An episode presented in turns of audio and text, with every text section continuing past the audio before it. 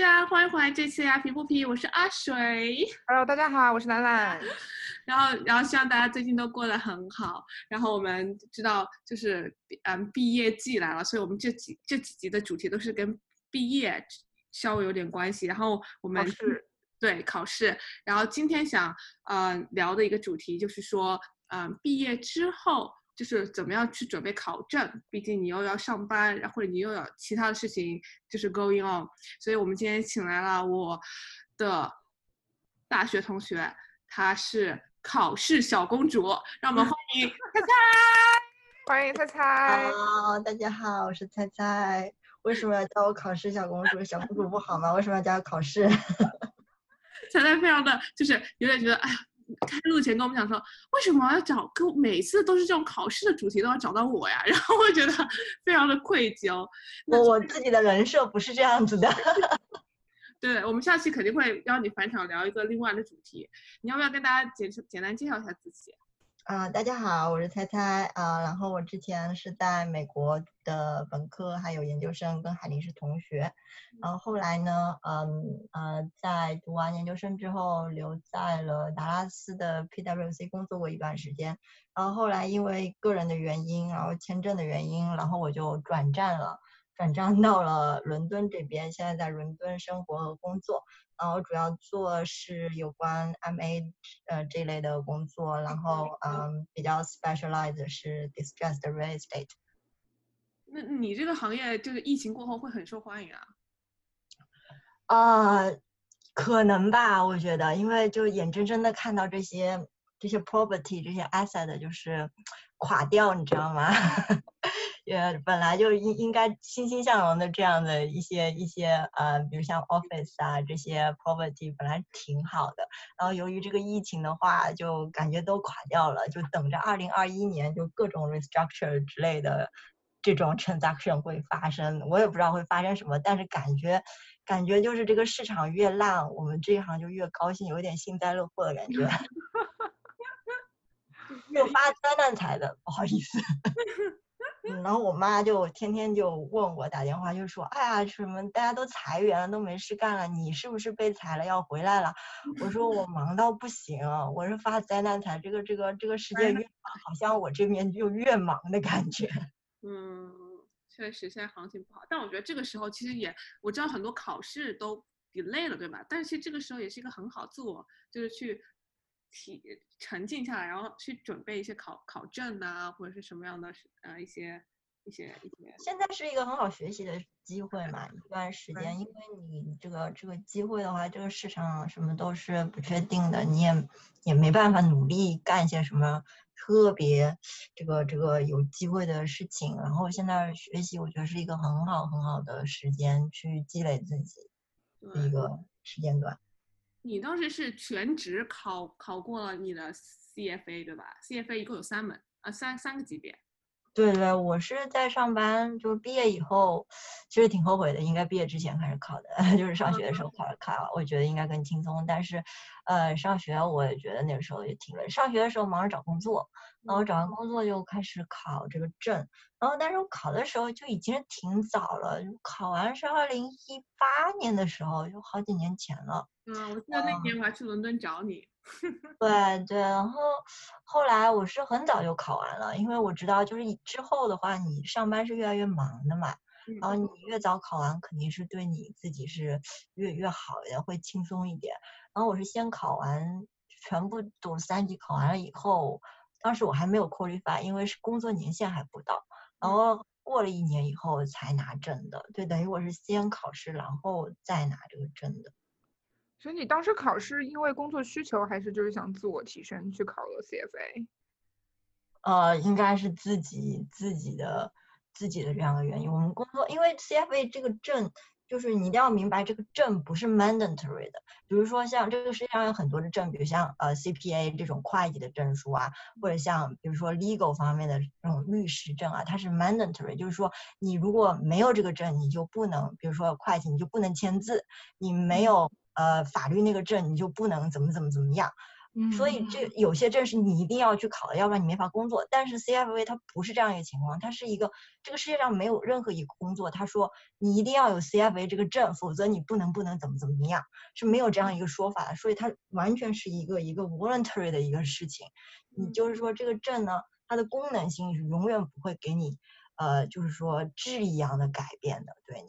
它只能说到给你一个锦上添花的作用，所以说这个是一个自己去想做的事情，就没有任何人说你一定要做这个事情，也不会这个世界上没有这个金融也不会有这个说法说你一定要去考这个证，否则你不能说你你说你不会将不会得到这份工作，或者你做不好这份工作，就是没有这样一个说法的。嗯，那为什么很多人要去考这个证呢？去考 CFA 呢？我觉得你考 CV，因为这个这个这个这个证怎么说呢？这个考试，说实话是一个非常折磨人的考试，是非常一个自虐的考试。所以我觉得每个人考这个证，开始就是你决定踏入那个坑的那一刹那，你一定要明白自己为什么想考这个证。嗯，没错。一定要有一个很强的一个目的性。你要有一个目的性，为什么我要考这个证？不是说为了考试要考试啊，看大家都在考这个证，我也去考这个证，这样子的话就很容易中途放弃。你当时目的是什么呢？当时我一开始考这个证的时候，我是呃，因为我们那个呃 master 的 program 是老师说每一个人都要去，就是要学这个证，毕业之前最好去报名。然后我们班上每一个人都去报名了，嗯，然后我也就去报名了。然后后 来呢？是，对，就不不好意思成为全班最后一个拉拉后腿的，你明白？然后我就去报名了，然后就去考。然后考完一级、二级之后呢，嗯，当时我是没觉得一级、二级有太太难，因为我是学这个专业的。然后考到三级的时候，真的就有点不想考了。但是后来呢？有一个很强很强的目的在在我的脑子里面，就是我想要换工作，就是我一定要考完这个证以后去换工作，然后我换工作才会有更好的薪水啊什么的。然后呢，我当时非常非常想干一件事，就是我要我想去买房子，然后买房子需要贷款，嗯，所以这是一个一连串的一个一个反应，我要考这个证才去换工作，换工作我才能更好工作，我才能买房子，我才能贷款。拖了其中一个环节，我后面的事情都做不成。嗯！所以我每当每当每当我想就是啊不想考的时候，我就想啊我要买房子，买房子，不行不行，考下来，要不然前面都白费了。真的。对，其实我觉得一些实际的目的性是非常有必要，因为你一定要一旦明确了一个目的，我一定要考下来这个证，我要达到一个什么目的，我要达到一个什么效果，你才能去做一些什么，才会有这种不达目的不罢休，或者说。不顾一切就不顾一切手段都要达到这个目的的这样的行动才会才会出来，要不然就没有动力啊。是，我觉得这个不光是考 CFA，考考什么证前其实都是要想清楚，然后到底要不要考，然后为什么要考，然后对，对他要给你一个怎么样的效果到最后。如果你觉得你考完这个证跟你呃考完之后跟你现在好像没有太大的区别，其实这个动力就不大，很多人就会。中途放弃，因为考一级的人很多，考一级、二级人就跟就跟就是上上战场一样，一批一批往前冲。我现在觉得太多人考了，但是真正的把三级考完的人，其实真的是要需要一个很明确的一个动机、一个 motivation 和一个 incentive 在后面，要不然很难坚持下来。嗯，对，我觉得这个说的很有道理。就所以，我当时其实，嗯，前几年有想去考个 GRE 玩玩，就就。感觉工作当时不是太忙，所以想说，哎，那自我提升去去考个 GRE，因为周围的人都在考那个 MBA 嘛，他们都在考，我说那我也去考个玩玩。然后，但是后来就觉得，就是我考的是用来干嘛呢？就是对于我来说没有一个很明确的目标。然后后来之后，我老公他在考 CFA，所以我想说，哎，那我也去考个 CFA 玩玩吧。嗯，虽然我听听说很痛苦，但是后来我想了想，其实我又又是没有很明确的目标，考了干嘛？对对，这就是没事找事干，然后又又又花钱，然后精力又多，然后但是同时又觉得哎自己好没有上进心啊，大家都在考这，感觉我自己什么都没有。没有没有，我觉得这不是上进心的问题，这是一个真的你要明白你你要什么，要不然就等于是浪费时间，对不对？确实是，但是我自己考完了美国驻快。注注快之后，我就觉得，我告诉我自己，我再也不要考任何的证了。每次都是这么说。然后我现在做做做做有关这个这个房地产的这种项目，然后我老板天天说，哎，你要不要去考一个房地产证？对啊，不是考一个 real estate 这种 value 的证书，为什么要考那个东西？就是要想清楚，然后这样对你你要想清楚，你要想清楚，这个是要想清楚。时间对啊，人生有多少个几年啊？就是五年啊，这样说去准备一个考试或者什么的。那，如果如果现在要我去想的话，我可能更愿意花时间去，比如说学一个 GRE 啊，或者是什么，呃，去读个 MBA 啊，或者嗯呃，对，就这样的，就 instead of 呃就去考一个什么 real estate 的证，就觉得没有太大的必要。嗯，更多 add on 的那种 value 在，就是你要学嗯到这个的话，那如果嗯，大家下定决心要考的话，就是那如果又是全职上班，你应该是怎么管理分配自己的时间呢？呃，管理时间的话，我觉得我觉得效率挺重要的吧。我觉得效率是非常重要的，因为因为很多事情的话，因为很多事情的话，就是比如说你在公司也好哈，你你平常做事也好，你明明可以缩短时间，但是你比如说你你你你要开一个会，或者你要你要做一个 section，你 book 的话，book 比如说半个小时，那你就有一个有一个想法，我这件事就要干半个小时，但实际上你这件事十分钟就可以干完。嗯，对，所以我觉得这个管理时间方法就是真的是要提高效率。嗯就就是很多不必要的程序啊可以减掉，这样子的话，你的时间利用率就比较的比较的高，这是我的我的个人的想法。就尤其是你学习的时候，你明明这个 topic，比如说这一本书或者这一个章节，你觉得你如果全身心 focus 的话，我觉得两个小时我就可以搞定。你为什么非非要非要 book 的你三个小时去看完这个章节呢？那你那一个小时是不是在 那就没什么事儿干了？就那种感觉，就是一定要有一个高效的一个嗯一个一个一个一个一个想法在你的你的脑子里面，我这件事情是不是可以快一点干完？是，就像我这种有严格拖延症的人，就非常需要给自己定一个时间。就比如说我在这个上面只花半个小时、一个小时，如果我嗯不给自己搞一个就是定一个时间的话，我真的可以花一整天在一个非常对对对，就是这种感觉。而且你有没有发现很很一个很崩溃的事情，就是上班时候大家喜欢开会啊，我最讨厌开会了。就明明一件事情十分钟就可以讲完，就非要大家坐在一起，然后弄个什么四十五分钟啊，什么半个小时的会，但然后呢，什么一个人两个人什么迟到啊，等个五分十分钟，然后大家嘘寒问暖又五分十分钟，然后剩下十分钟说事情，明明可以十分钟说完的一件事情，为什么一定要拖到半个小时？就是这种事情哈、就会打乱你很多的时间的，就会有很多时间的碎片，其实是不必要的。嗯，所以我觉得，真的，一旦你要开始嗯去管理你的学习还有工作的时间，真的很很重要的是，就是你不要跟我废话，你你有什么说什么。我我我这个时间很宝贵，提高效率好不好？就是这样一件事。是的，是的。说到开会这件事情，四十五分钟也是近几年开始推崇的，因为之前一般都是半个小时或者六十分钟。嗯然后很多领导他们就发现一整天都是都在开会，连上厕所、吃饭时间都没有，因为都是六十分钟、六十分钟、六十分钟。然后最之后开始大家开始推崇是四十五分钟，至少可以给大家上个厕所，然后喝喝杯水，就这个样子。然后最近几年还有一些公司他们开始测试。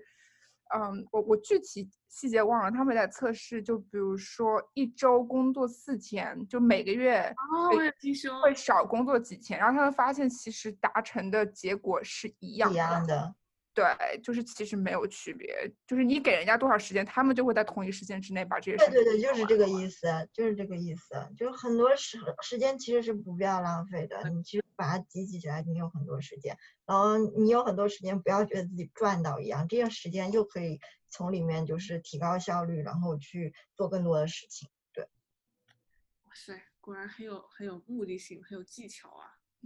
对啊，我觉得目的性很重要，因为这个实在是，如果你没有一个目的性的话，你就没完全没有动力，没有动力是做不成任何事情的。因为大家都是正常人类嘛，都会犯懒啊，都会说什么上个网啊、玩个手机什么的。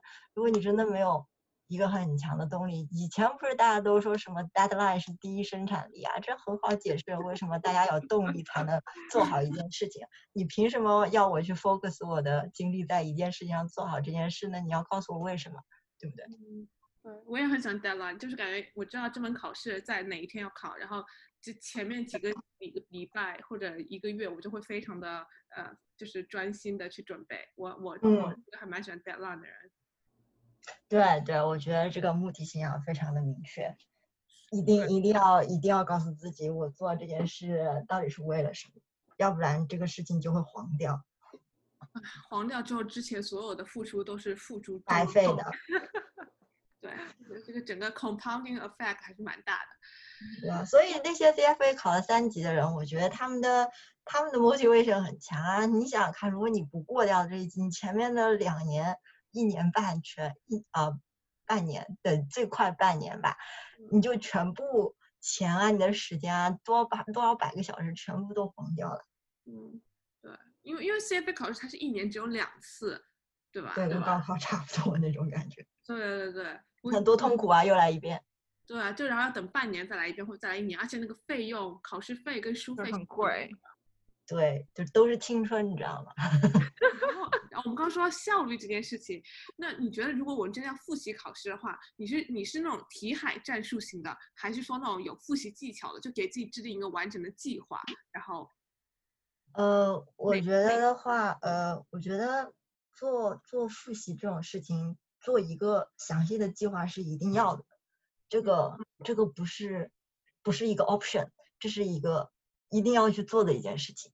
是你你你开始这个复习，这个 first day 一定要做一个很详细的计划，而且你一定要贴在你的那个墙上，每天都要去打勾勾的一件事情，这个是一定要做的，这个没有什么没有什么可以商量的余地，这是我严厉啊，就是我觉得是一一一一件一定要做的事情。然后呢，我觉得我个人呃觉得题海战术不是一个很好的方法，因为我觉得。其实做做题还做太多的题，嗯，你你的精神或者说心情也会不太好，就是对对对自己的心态就是不是一个很好的帮助，所以我个人不是很提倡题海战术。但是做题是必要的，那做题一定要发挥就是做题的效果。然后我觉得做题这一块的话，最重要一点就是要呃做到一个举一反三的。这样的一件一件事情，比如说你做一套题，你要把错题目拿出来，那就说明你这一块的知识点不仅仅是错这一道题这么简单，你是说明这一块的知识点你就有问题，就有弱点。那你应该做的是 go back，然后就是去看这一这一块的东西，再把它巩固一下。要做到这一类型的题或者这一章节的东西，它反过来倒过去怎么问你，你都要会，不仅仅是这一道题的问题。所以，所以，所以，我觉得，嗯，一道错题要发挥它一道错题的功能，你一定要把这一块知识点，嗯，做到举一反三，才能说，才能说这一道题你做值了。当然，不仅仅是错错的题，你做对的题，你也要。真正的问一下自己，你是不是真的懂了？因为很多做对的题，有的时候是蒙对的。你也要去想想，这道题我是不是真的吃透了？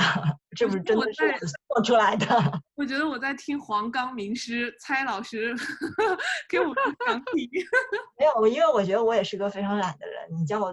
都都做很多那种题目，我自己是内心是不愿意的，是抗拒的，你知道吗？但是做的题我会做很多遍，因为我要保证这块东西我可以消化掉。它就是你要你要你要想这个出题，它可以出很多类型的题，它千变万化，但是它后面那个东西是不变的，对，后面那个东西是不变。你要明白这个，它正过来反过去问都是有可能的，但是你正过来反过去问，我都知道你是葫芦里面卖什么药就可以了。嗯。同意，我我自己很喜欢错题本，就是我会用我碎片时间把那些错错题本就记到一个 flash card 上面，然后我在坐公交啊或者在 commute 的时候，然后就拿出来看，然后就看我错在哪，然后就一直过那些题目。我觉得就是总结自己错在哪，然后要真的搞懂这个这个知识点，其实是一个很重要，比题海战术要有效很多。呃，对，我就很喜欢把它们全部 copy paste 到一个 Word 文档里面，然后把它们全部打下来，然后打下来就在上面写很多的笔记，比如说这一块一些知识，然后周边的一些东西就把它写的写的很很多东西在那，然后拿那一本东西看，嗯，就一般我都会这么做，嗯，然后最后就成一个比较比较可以自己可以记得住的一个呃一个知识点的一个本子。嗯，两位都是考试小公主。没有没有，我其实很讨厌这么做。嗯，我觉得对对对，我觉得我是名副实实实归，我也不知道那个单词要怎么讲，名副其实，我其实的学渣版小呃考试小公主，然后对，然后我觉得大家都都不是很很很就是呃考考试准备考肯定是会有压力的，那你那你觉得就是你在准备考试这个过程中你是怎么样就是管理自己的压力，然后怎么克服让自己？但我觉得刚刚你也有讲到，就是只要你目标强，其实什么压力啊、什么挑战啊都不是问题。嗯，我觉得压力的话，不仅仅是考试吧，我觉得就是压力，就时时常常都会有，对吧？每个人都会遇到压力，工作上啊、生活上都会有压力，不是说不仅仅说你考试才会有压力，然后生活压力就是来自于生活中各个方面嘛。而且我始终觉得压力是一个是一个。情绪化的东西是一个心理的一个东西，嗯，当然也有很多人就说你有很多，你可以选择很多解压的方法，比如说你可以 go traveling 啊，或者说你去做一些其他的事情，分散你的注意力啊，然后解压，这些都是对的。但是我总觉得你可以去做这些事情，你可以说 take a vacation 啊什么的，但是你回来之后，你还是要面对你所面对的这摊烂摊子，它是不会因为你。寻找一些其他的就是让自己解压的方法，这些东西就会 gone 的，它还是在那儿。所以，就是对待压力，就是最主要的，我觉得是你怎么去面对它，怎么去看待它，就是正确的面对面去处理这个压力。然后，我觉得对于这些压力的话，你一定要相信两件事情。嗯，两件事情我觉得是一定要去相信的。第一件就是，第一件我觉得很很很有用哈。第一件。你要相信的是，这个世界上永远有人压力比你大，你永远不是那个压力最大的人。嗯，要相信有人一定比你惨，你不是那个最惨的。嗯。第二件事，你一定要相信的就是，这个压力此时此刻摆在你面前的压力，只要你过去了，只要你挺过去了，这个压力在你的人生中将永远不会再成为你的压力。嗯，就是说每个人他，你想想我们每个人。面对在不同的年龄段，他面临的压力肯定是不一样的。以前读书的时候，可能觉得哦，好几门功课要考试，要拿 A，好像压力挺大的。现在压力是变老，对，变老也是个压力啊，皱纹越来越多，对不对？然后后来。后来可能大四的时候，我我觉得压力比较大的时候，当时又要做助教，要打工，然后又要就要上课，要考试，然后还要考举麦，还要升研究生，感觉这所有事情汇在一起来，觉得啊压力有点大。然后可能现在呢，都工作以后会觉得哦，可能做项目啊这些压力比较大。嗯。同时做几个项目，我记得呃去年的时候有一段时间，我是同时我是同时做三个三个 transaction。然后呢，因为我们 team 嘛就比较小的那种，不是不是像四大那种特别大的 team，所以一个项目就从头到尾要全部跟下来，啊，一般三到六个月吧，就从一开始跟 client kick off，然后到最后全大神 close 要全部全部跟下来。然后呢，当时当时呢三个项目呢又是在不同的地方，一个在英国，一个在德国，一个在葡萄牙。然后呢，那那那两两三个月简直就是就是三角形的不停的飞，然后就是那种三点钟起床，四点钟去赶六点钟的飞机，然后九点钟开会，就是这种，然后觉得啊压力好大，然后后来就一点一点，一天一天这么过来了，然后现在返回去看一下，就觉得啊，就真的当时真的就是挺过来了，然后呢，的一个回忆。对，然后现在如果有人问你啊，你可不可以同时 run multiple transaction 啊，就觉得啊，现在觉得啊，可以的，没什么事儿，就就挺过来了，那就是成长。所以压力一定要正确去对待它，觉得，对，就是这个压力就是一个成长的一个部分，你就会不会不会觉得它很可怕。对，把它看成一种对自己的磨练。对对对，然后我还想呃分享一个，就是我。我的老板吧，一个大老板，我们 global head，然后他他是一个我很我很敬佩的一个人，然后他是他是一个退伍的美国军人，然后然后他是一个退伍的美国军人，他因为他早年的时候呢是在美国当兵，然后参加过很多战争，什么呃阿富汗战争啊这些都参加过，然后他在战场上也杀过人，然后呢也中过枪，中过好几枪，然后后来他退役了以后，嗯，他就创建了自己的公司，后来做大以后被我们公司买掉了，他现在是 global head。然后他管的事情就很多了，比如说什么什么 Australia 那边啊，Japan 那边、India 那边啊，北美那边，个欧洲、移民啊这边都要管。然后他每天呢，有人就算他一下，平均每天他要读差不多六千多封邮件，处理。哇塞！对，就我觉得他压力，其实大家都觉得他压力很大。然后就有一天我们公司有人就问他，你每天要读六千多封邮件，而且。还 know what's going on，呃，有的时候忙的时候要读到八千多封邮件，那你你不会觉得很 stress 吗？然后他就说，然后他就说，你让我告诉你什么叫 stress，就是说，如果有一天你在一个直升机上，然后呢，你你下面是汪洋的大海，然后呢，在直升机上呢，后面有一个人用 AK 四十七的枪指着你的头，嗯，那个对我来说叫 stress。所以一天读六千多封邮件对我来说，我还可以 prepare my dinner，我还可以 watch my TV，一般的根本对我来说就没什么事儿了，你知道吗？因为他这种生死都中过都好几枪了，你想想，这种多少多少封邮件在他面前就不是事儿了。所以我觉得这个这个面对不同的压力，真的你要过去了，就真的就不再会是压力了。嗯，说的好，一切都是相对的。对，一定这么想的，一定要有心态，我要去正确的面对它。你这个过去了，我就跨过去了，就永远不会再成为我的压力。嗯，压力太大的时候，大家也可以来听听我们的 podcast，take a little break。对你，你你就要找到那个比你惨的人，会觉得自己不会那么惨了。对对对。你要找那个压力比你还大的人，你就会觉得我这个不会，没有不不会压倒我的，你知道吗？对。我这只是考一个小小的证，根本就不算什么。我今天只是被主管骂了，也不算什么。对对对对对，又不是世界末日。你看 Trump 天天被多少人骂的？对他还是很毅然坚定。其实我还蛮，我觉得他是个内心很强大的人。啊，对啊，别人压力多大啊！我觉得当国家主席，你就每天想国家主席，就是他们也是个人类，他们的压力更大，对不对？你现在，嗯，考个试你一定没问题的，没问题。那那你现在考完，你觉得值得吗？就是拿到证之后，我知道你换了工作，然后其实其实觉得挺挺值得的。其实 overall 我觉得这个证还是蛮 value valuable 的。嗯，因为主要是你你目标很坚定，然后你又把它拿到了，然后你又得到你你当时想要的那些东西，所以我觉得应该是个就是大欢喜的那种。也也不是，我觉得这个正好，就是像我说的，它就。它没有那种雪中送炭的那种功能，它只有锦上添花这种作用。对，然后，然后你想它主要的作用的话，对我来说可能就分外部或者内部吧。就从外部来说，它真的就是让你 looks better。嗯，在你 resume 上真的很漂亮，很美。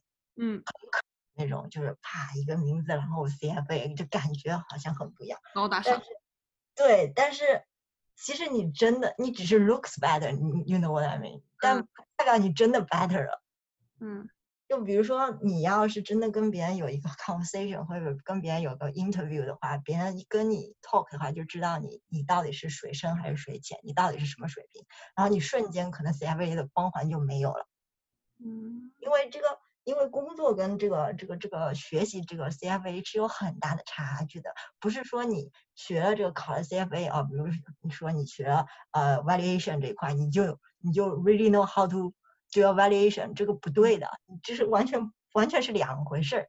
嗯，所以说这个这个真正的让你就 feel better 的话，还是你平常的积累，还是你的 experience，跟这个 CFA 其实关系不是特别大，它只是让你 looks better。对，我觉得很多时候是给给多给你点机会，就是对对对，锦上添花。对，让你的你的 resume 真的是 looks better，但是你实际上真正的自己水平是在于自身平时的积累了。嗯。然后还有一点就是。CFA 它给我更多的其实是一种经历吧，我觉得，嗯，就是考这个证，就是这一段经历，因为这个这这个证实在是太恶心了，就是考下来真的是很恶心的一件事情。但是你说你有 CFA 这个证的话，跟一个没有证的比，你你能说明你有证你就比别人聪明吗？你能说明你在 finance 这方面就比别人更专业或者更牛逼吗？你不能的，你完全不能说你有这个证你就更厉害的，这完全不对的。但是我至少有这个证的话，我可以证明一点，就比如说，如果有一个人有 CFA，我至少可以觉得这个人是一个非常努力或者非常自律的人，他可以经历过，这就是可以很就是坚持下来做完这样这样一件事，我可以至少知道这个人就是是一个很很努力的人。嗯，我我很同意这样子，我觉得就是像呃，就像考完注会的时候，然后他们就说，这并不是我你你的会计有多厉害，或者你多。认识报表什么的，但是这是一种证明你是一一个有学习能力的人。对对对，公司会更多的带给的是这这一个方面的，这个方面的。比如说，有的时候，嗯，有人看你的简历，我我我见过好几个呃不同的呃这种 manager，他们都想过考，或者说他们都考了一级或者什么，后来都放弃了，因为也觉得没有太大的必要，别人都很 experience 了。然后，但是别人知道考这个证很难，然后就至少就觉得，哦，我我如果见到一个有 CFA 证了，我至少觉得这个人学习能力是不错的，而且他可以坚持把这件事情做完，至少是一个很认真的人。嗯，嗯，是，对，就说的很有道理。我觉得这个就像那个学校里面看你 GPA、看你成绩一样，其实就像就像我就像 GPA，你即使是四点零全 A，也并不代表你的知识比别人好多少，但至少它可以代表你是一个。很努力，很有纪律，你可以大学四年都保持同样的一个习惯或者规划的一个人。对对对，对，所以我觉得 CFA 就是让你 looks better，然后让你有一段就是比较好的就是锻炼自己的精力是比较好的。当然，它它对你的 finance 也会有一定的帮助，比如说它真的 cover 的面非常的广，它基本上每一个点都 cover 到了，但是每一个面都是蜻蜓点水。给你点一下每一个 topic，所以呢，呃，怎么说呢？你会有一个很好的 understanding，在金融的这个领域，每一个块都是做什么的，嗯，你会有一个有一个很好的理解。然后呢，当然有的时候呢，呃，有些人想做这个行业，但是不知道想做什么，因为这里面的呃面实在太广，你想做 risk，你想做呃 valuation，你想做 transaction，你想做 fixed income，什么都有。然后呢，你可以帮可以。某种程度上可以帮助自己，我自己想做哪一个面，你可以去了解一下，这个还是有一定的功能的。像我当时学学 CFA，我就觉得哦，好像 real estate 这方面还是我觉得蛮有兴趣的。然后后来我就往这方面走，然后呃，现在就做这行，觉得还是嗯，挺挺挺挺喜欢的。就是相对于其他的呃一些一些金融方面的东西，我觉得。我就是要你要了解这些东西之后，你才可以发现哦，我想做的是这一块，嗯，要不然别人说什么，就别人想，比如说找一个 portfolio management 的人，你根本就不知道 portfolio management 做什么，这也不太好，对吧？嗯，你现在找到自己的一个这样的一个 niche，就自己想想想，就是 go deeper 的一个这样的 area，对，就觉得自己还比较感兴趣这部分，因为你每一个面都。都都都了解一点他们在做什么的，嗯，所以你还是有有些人不是很多人就是啊想找这方面公司，但是别人做什么其实也不大知道，这种就比较危险，对不对？嗯，然后做以后发现自己不是很喜欢，那就不好了。嗯，对，就是就看，对，就是我们我们。之后可以聊个话题，就说你要做多少份工作才知道自己真的喜欢是什么。这个就别浪费时间了。对，那我们黄冈名师今天 带来哦，这样的不带你们节目了。如此多就是非常就是干货，然后其实这个节目的目的也是兰兰跟我想给大家带来一些干货，就是呃职场啊。生活呀，呃呃，成人呐。然后，如果今天只有大家只能记住你说的一句话，你会是希望大家记住什么呢？啊，大家记住什么？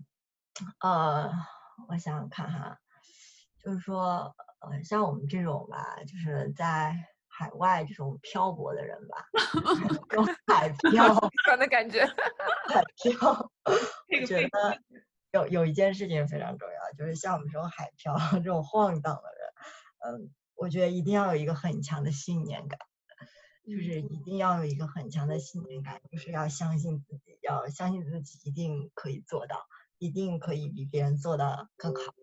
虽然我们漂泊在外，但是我们想做想有想要的，比如说想要的生活，有自己的梦想，然后想。嗯，做自己想做的事，一定要相信自己可以做到。这是一个我觉得很重要的点，因为在外面漂泊的话，就很容易放弃。然后呢，就是要坚信自己一定可以比别人做的更好。嗯，然后我我我我可以分享一个小故事。嗯，呃，就是我们公司呢，就有一个就有一个一个一个这种。嗯，就是一个很 traditional 的这样的一个事情，就是他每年都会举办一个 conference，一个 private conference。呃，private conference 它主要就是请一些呃我们这个做这块的一些比较比较大的这种 investor，像 g o m a n 或者说 Merrill Lynch 啊，他们最顶上那个 head。过来开一开一个那种 private conference，一般就是二十三十个人这样的，二十个人左右。然后它的形式呢，就是在一个屋子里面围一个桌子，然后大家围在那个桌子上，然后然后 dis 就还有一个 discussion 那个样子的。然后呢，我第一次参加这个 conference 的时候呢，就被 shock 到了，因为我发现在那一个小小的屋子里面，那一个桌子上二十多个人，我是唯一一个女生。嗯。不要说是亚洲人了哈，就不要说是华人还是亚洲还是中国人，就我是唯一一个女的一个 female 在里面，我一度被别人被别人认为是 PA，你知道吗？做 admin 的，嗯，然后直到后来就是我参加 discussion 之后，别人才知道哦，原来我是这个 team 里面的一员，而且。而且后来大家才知道，哦，我我我是一个女的，因为我的名字也是比较男性的。然后我平常跟他们通邮件，别人都不知道我是个女的。嗯。然后呢，当时我就是那个桌子里面唯一一个女的，还不要更不要说是一个亚洲的小姑娘。嗯。所以呢，我就觉得大家在海外的话，就肯定会有很多 barriers，比如说呃语言上的啊，然后性别上的啊，或者说种族上的啊什么的。但是一定要相信自己可以比别人做的更好，自己可以做到的。哇，没有什么东西。说的太好了。我当时，当时我真的是这么觉得，就就就是你看那个桌子上，我就就本能的就会害怕。嗯，本能就会害怕，就没有女生，你知道吗？就没有女，不要说没有亚洲人，你你在一个学校读书的话，你看到没有亚洲人，你都会有点心慌，就觉得怎么全是白人或者全是黑人？你现在就。全是男的，就没有女的，你都会有点害怕。然后后真的就是被别人当做是 P.A.，你知道吧？嗯，就非常感觉不好。但后来别人才知道，哦，我原来是做这行的。所以你一定要相信，你可以做到。So proud of you！我觉得你已经做到了，就你已经在做这件事情了。当然我知道你肯定还有下一个更大的目标去 conquer。相夫教子是吗？不会啊。这挺好的呀！我我下一个下一个目标是摆脱什么考试小公主的 名号，那就交给我们频道了。呃，这个这个考试的阴影为什么永远在我的身边围绕着？不知道。好，那我们今天谢谢猜猜来，谢谢，不客气，下次有非考试的。非考试的 话题一定，一定，你现在已经在我们的那个 list 上面了，就是常驻嘉宾名单。黄冈名师啊，不，我下次不能这样叫了。我要跟你断交了。下次不能这样叫。我要摆脱摆脱这个这个阴影。我我觉得这是一种能力，是是一种其实挺很很多人其实都很羡慕，就是能这么有定力，然后知道怎么去考试，然后学习，其实是我觉得是很我我是 I'm very proud of you。希望啊，然后谢谢拆今天来，然后我们希望呢，就是大家要考证的人都能够顺利通过，然后也希望大家各方面都可以顺顺利利的。对大家，呃，疫情期间如果确实觉得呃没有什么很好的机会的话，或者工作也停滞了一段时间的话，不不妨就是花一点时间来学习，然后想呃，过了这段时间可不可以怎样去去高飞，对，就提升自己，然后有机会的时候就可以展现自己了，就就不要嗯，不要觉得啊这个世界好像呃一现在一团乱，然后自己也一团乱，自己一定要稳住。嗯，是，非常好，谢谢太太，今天辛苦了。不客气，你们也辛苦了。嗯好，那我们今天节目就到这，谢谢大家的收听，不要忘记订阅我们的频道。然后我们现在在 Apple Podcast 和 Spotify 上面都同步上新。好，那我们今天节目就到这了，我们谢谢大家，拜拜。拜。拜。